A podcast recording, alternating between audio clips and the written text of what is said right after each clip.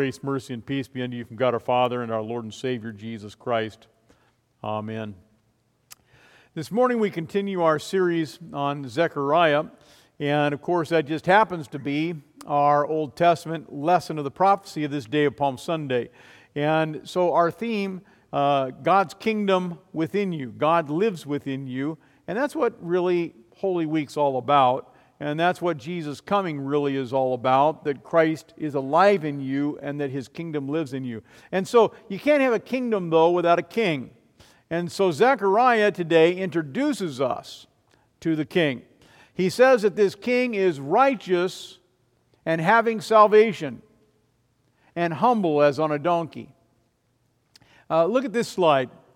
And there are two burgers here. Which one would you eat? And you think, well, they're from different companies. No, this is the same burger. One is the advertised burger from the restaurant, and the other one is the, the real burger. Do expectations meet reality? Which burger would you rather eat? This is what happens when their expectations fail to meet reality. Um, how about this slide? Is this the same girl? And actually, yes, it is. It's quite the makeover. Sometimes expectations exceed reality. I would imagine that's what she's feeling. Her expectations exceeded her reality. What do you want? Do you want expectations to exceed reality? Well, that's what this guy wanted. On the left there, you can see how the dad thought packing the car would go. Those was his expectations, and uh, his expectations did exceed reality. Uh, but you can see how things actually went, you know, what went wrong. Well, sometimes exceeding expectations can be a bad thing. So, did your expectations meet reality? About a year ago, when we were cast into our homes and asked a social distance with COVID, how did your expectations meet your reality? Did, what, what had to change in your life? As we went through this whole pandemic. And how did you deal with all that? With anger, frustration, loneliness, uh, despair? Were you bored? What happens when expectations meet reality? Well, that's what Palm Sunday is all about. Expectations meet reality. Who is this king? And we find out great expectations meet bitter realities. On Palm Sunday, Jesus was the main attraction for the parade. And of course, it was into Jerusalem. However, it wasn't the only parade that happened that year. Roman historians tell us that, that soldiers constantly marched in Jerusalem on a regular basis, um, and they would lead military parades, and the Roman cavalry would march into Jerusalem. Pilate would lead them usually uh, on a horse, and the soldiers would be clad in leather armor. They would have their, their spears, their swords, and hardened steel, um, with their golden helmets gl- glistening in the sun, with them marching to the beat and to the cadence of the drum. And the message to all the residents in Jerusalem was clear peace comes through military might and muscle.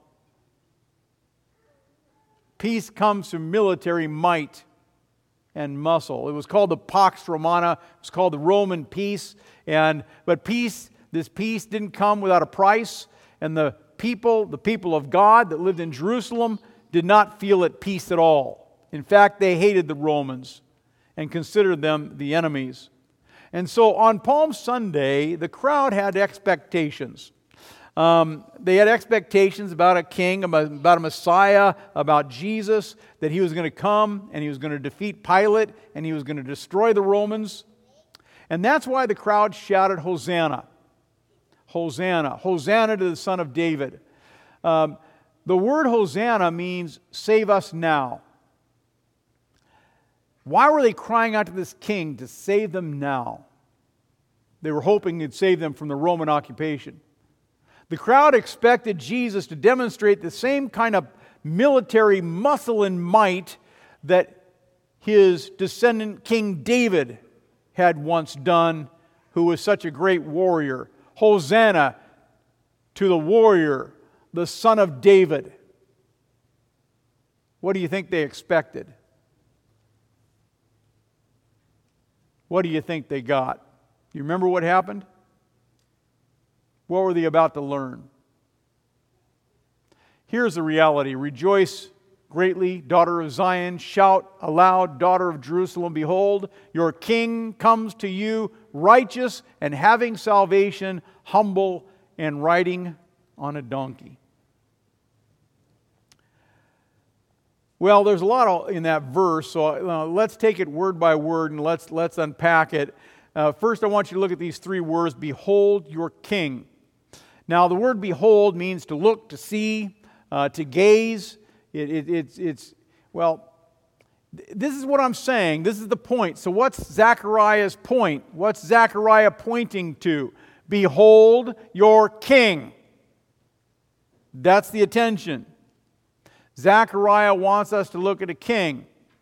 And so we think about a king, and we think, okay, well, kings have authority, and kings have might, and kings have power. And, and, uh, but this king isn't just somebody's king. This king isn't just a king. This king is your king. Your king. And the king of the world. And your king comes to you. Have you ever had come king come to you?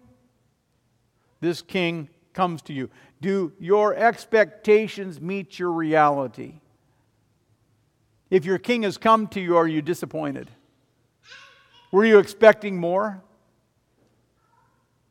Behold, your king comes to you. The word you here is singular, uh, it's personal, it's intimate. It's more than a picture on your driver's license. You are more than just a number uh, on your social security number.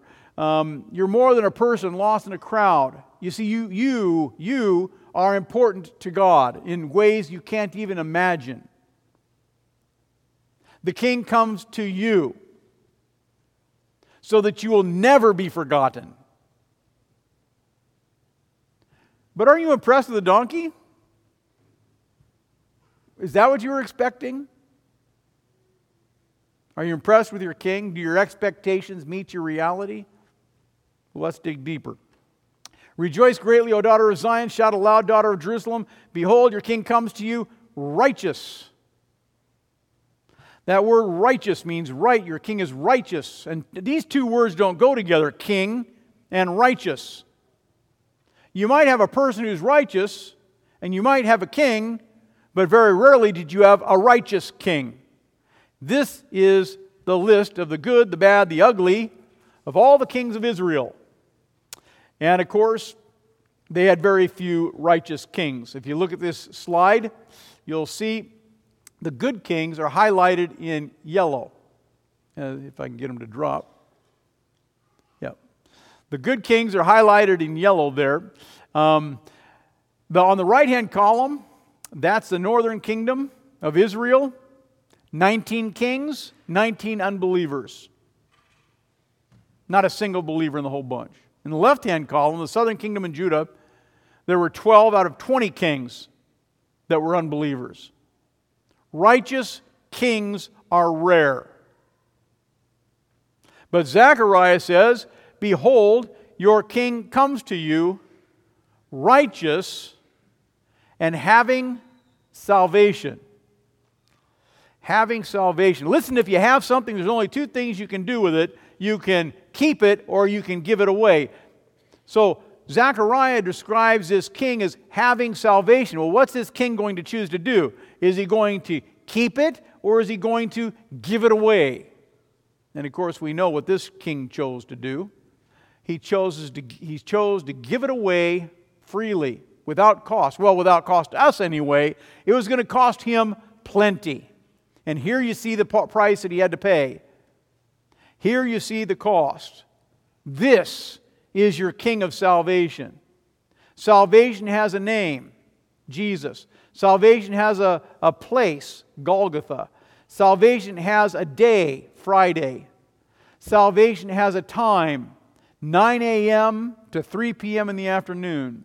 Salvation has a cost, the blood of God's own Son.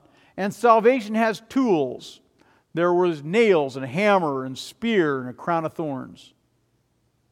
Behold, your king comes to you, righteous and having salvation. His salvation is given freely. This is a different kind of king. Do your expectations meet reality? Do you see your king coming to you, or are you greatly disappointed? Behold, your king comes to you, righteous and having salvation, humble and riding upon a donkey. a donkey? Where are the horses? Where are the chariots? Where's the pomp? Horses and chariots are for winners.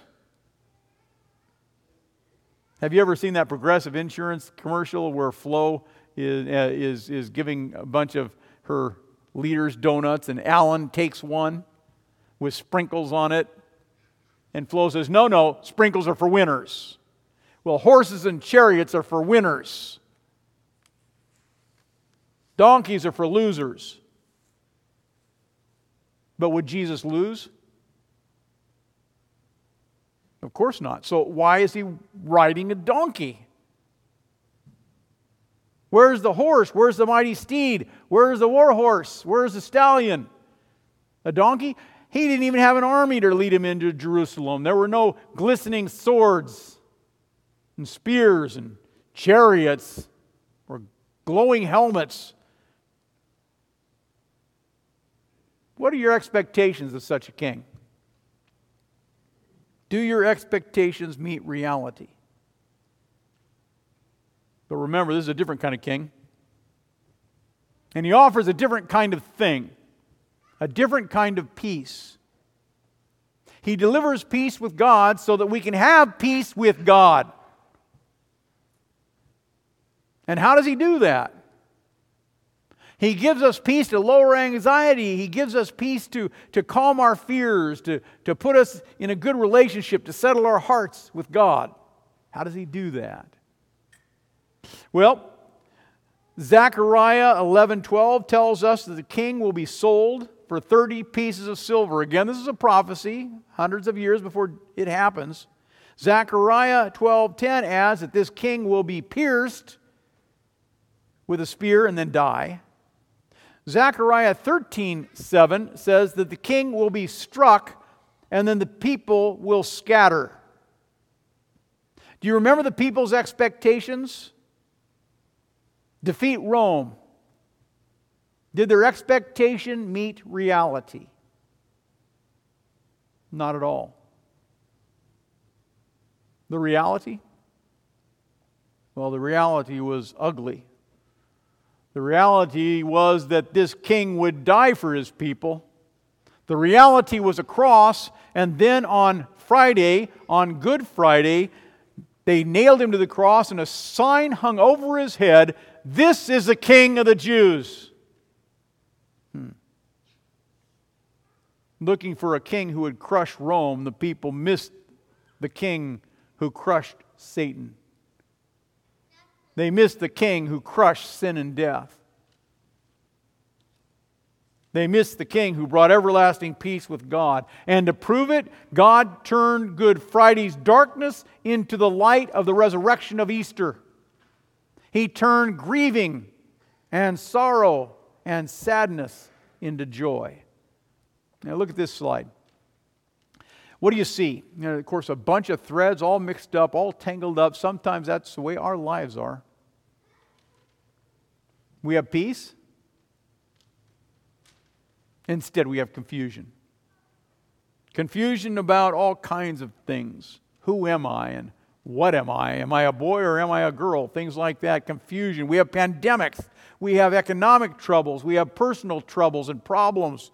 We have relationship issues, financial issues, and sin problems.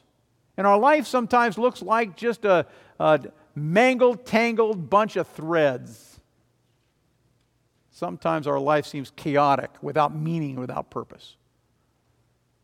But then Jesus comes to deal with the chaos.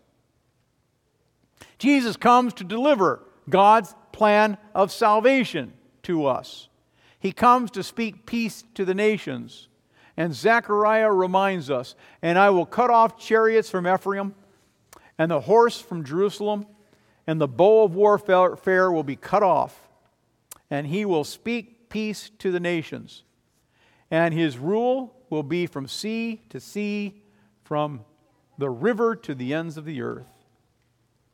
In the midst of our chaos, Jesus comes.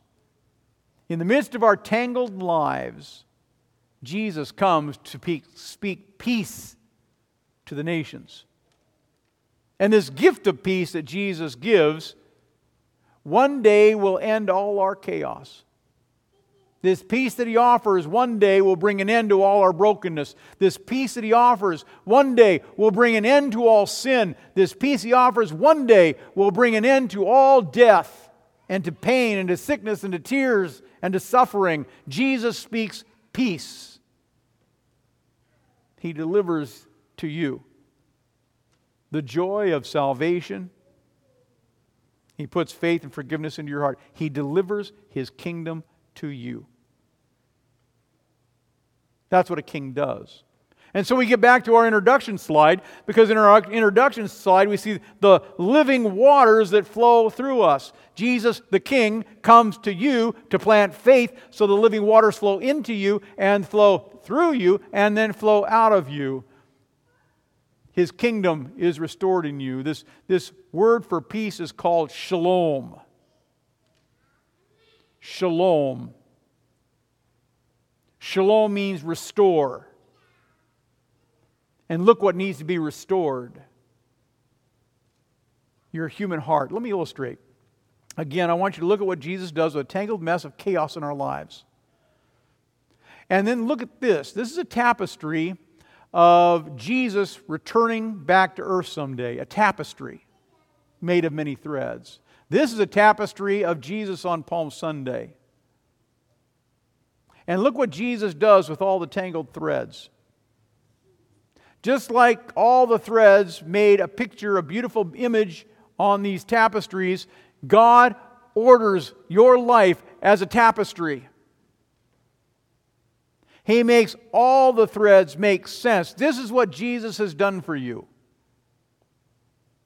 He takes all the tangled threads of your life and he orders them. He takes all that tangled mess and makes it beautiful. And Paul talks about it in Romans 8:28, for we know that God works all things together for good. Jesus puts all the threads in their proper place. And he puts all the threads back together and works it all out together for our good, and he gives us peace. Shalom. And remember what peace means? To restore. Well, what does that mean for your life?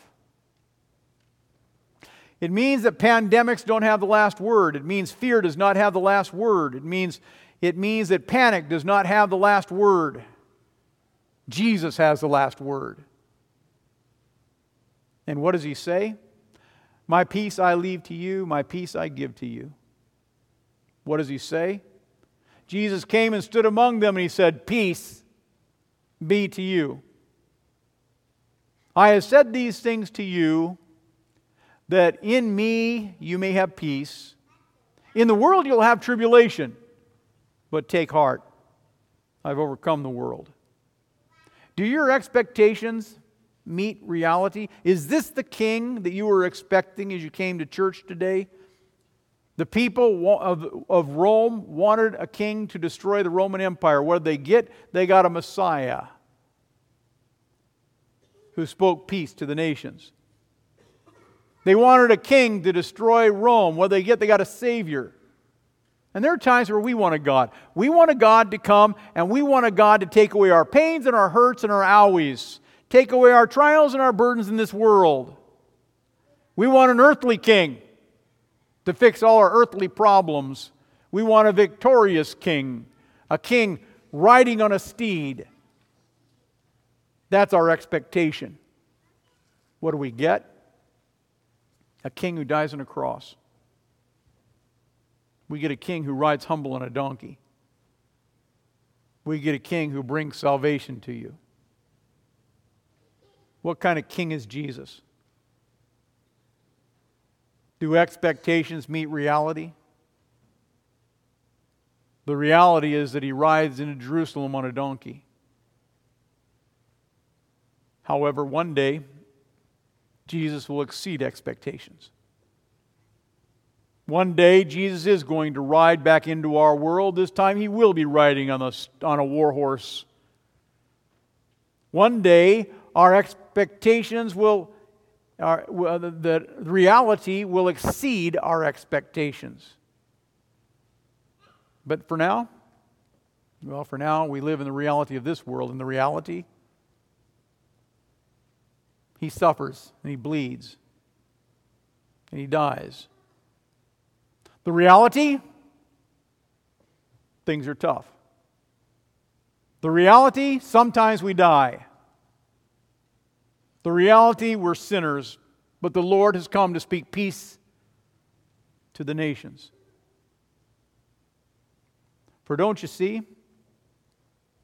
The reality is that Jesus died to, rise. The reality is that he's alive. The reality is that he lives for all eternity. The reality is he's living to work all things together for our good. Know, there's so much we don't have yet. But there's so much more that we do have. Now, here he is. Trust your king. Embrace him. Put your faith in him. Believe in him. Behold, your king comes to you, righteous and having salvation, riding on a donkey, and giving you his perfect plan of peace. Amen. Now may the peace of God that passes all understanding keep your hearts and your minds in Christ Jesus unto life everlasting. Amen.